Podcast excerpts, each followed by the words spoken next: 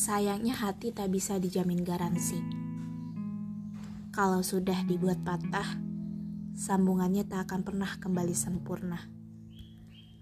Layaknya cermin yang kau genggam dan kau jatuhkan di hadapanku saat kau marah atas kerjamu yang dirasa tak ada artinya. Malam itu kau benamkan dirimu dalam tangis yang panjang. Tidak ada sedikit pun sapaan dariku yang kau balas. Kau menghentakkan kaki marah, berjalan serba terburu-buru, wajahmu merah padam bagaikan kepiting rebus. Aku tak tahu bagaimana caranya menyapamu Kupikir orang marah cukup didiamkan sampai panas hatinya mulai reda.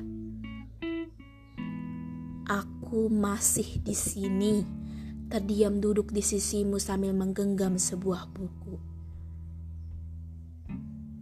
Kau lihat mataku sibuk pada lembar demi lembar yang kubalik dengan serius. Namun nyatanya kau tidak tahu kalau pikiranku terbang jauh memikirkan cara agar kau tak lagi sedih dan kehilangan daya.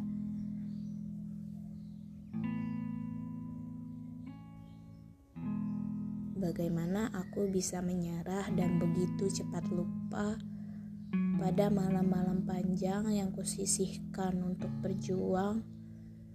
Bagaimana aku bisa menangis tak berdaya? Sedangkan yang kulakukan murni atas dasar cinta, sepertinya aku mulai lupa. Aku mengeja kata-kata yang terlintas dalam kepala dan mengucapkannya lirih, bagaikan aku sedang membaca. Matamu menatapku tajam sedangkan aku berpura-pura membaca kalimat yang tak ada sedikit pun dalam buku yang ada di genggamanku. Aku membaca wajahmu, berusaha mengurai sedihmu, karena aku tahu kau sudah melakukan yang terbaik pada malam-malam itu.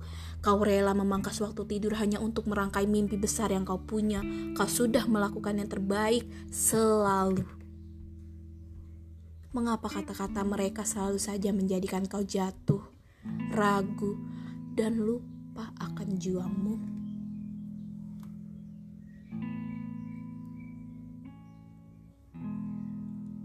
aku hanya mencoba menghadirkan kembali ingatan itu. Semata-mata aku tak mau kau jatuh dan sedih lagi hanya karena yang kau berjuangkan tak sesuai harapan. Dan aku di sini bersamamu selalu.